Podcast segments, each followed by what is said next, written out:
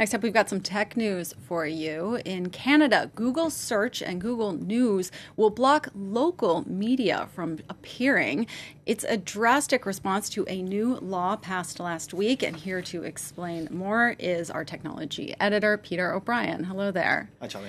So, why is Google doing this? What are they unhappy about? They're not happy at all about this new bill that's passed. That's Bill C 18 or the Online News Act. It's intended to prop up a struggling Canadian news landscape. Uh, the, the Heritage Minister, Pablo Rodriguez, who brought the bill last year, said that since 2008, more than uh, around 500 newsrooms have had to close across Canada. So that's the context. And the bill, uh, which is due to come into effect before the end of the year, is to uh, force big tech platforms to cut deals with local media um, to essentially pay them to use snippets of their uh, news on their sites. So even if this is simply a headline with a link to an article, the idea is that they'll cough up to use that because, of course, they've got lots of advertising that goes alongside this Google News content in particular. Um, although the wording of the bill remains vague as to which companies are targeted, it's pretty clear that it's Google and Meta. I mean, those are the two that dominate the online news and advertising landscapes. A report last October estimated that the Online News Act would see digital platforms shell out about 330 million Canadian dollars a year to these news sites. That's about 230 million euros. But the platforms don't want to pay up. So they're playing the hardest hardball you can imagine with Meta last week uh, saying that it would block Canadian news sites in Canada on both Facebook and Instagram. And now, of course, Google doing the same on its search and Google News platforms.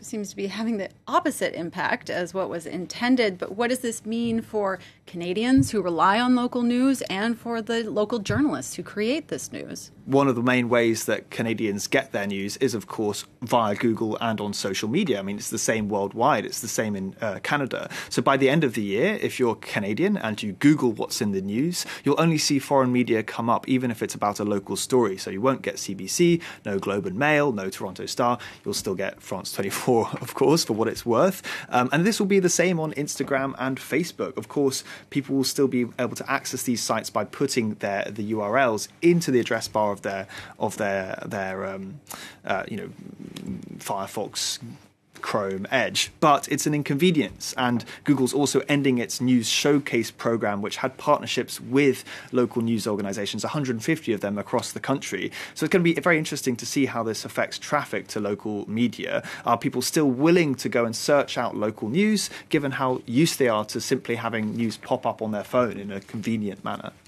Now, this isn't the first time we've seen major tech companies play hardball and bring out the yeah. lawyers. What are some other cases yeah. that we've seen similarly across well, the globe?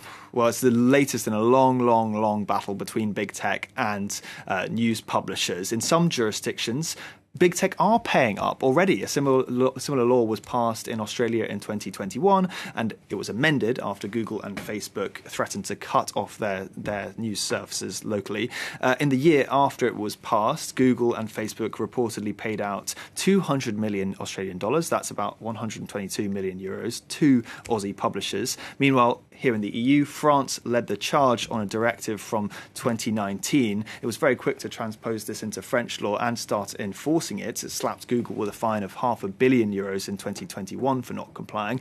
And now in, in the EU, we've got a we've got a situation where many of EU countries have passed their own similar laws, and Google has struck deals with hundreds of publications around the bloc.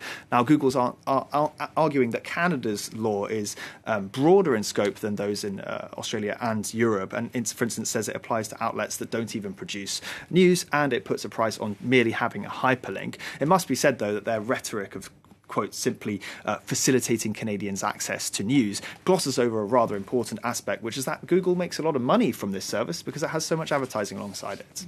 I imagine that the tech companies are worried about setting a precedent of sorts, saying, oh, if we give this to one country, ev- what's going to stop every country from wanting it? That's spot on. And similar, similar regulatory efforts are well underway in other countries, not least in the US, where bills have been introduced in both Canada and on a federal level to try and get these tech platforms to pay up for publishers' content. As far as possible, Meta and Google want to avoid paying billions globally for something that they used to actually make money off. And this blackout we're going to see in Canada is their most drastic measure yet. So we'll, we'll see who blinks first. France 24 Tech editor Peter O'Brien, thanks for bringing us the story. I hadn't heard about it before. You're Appreciate welcome. it.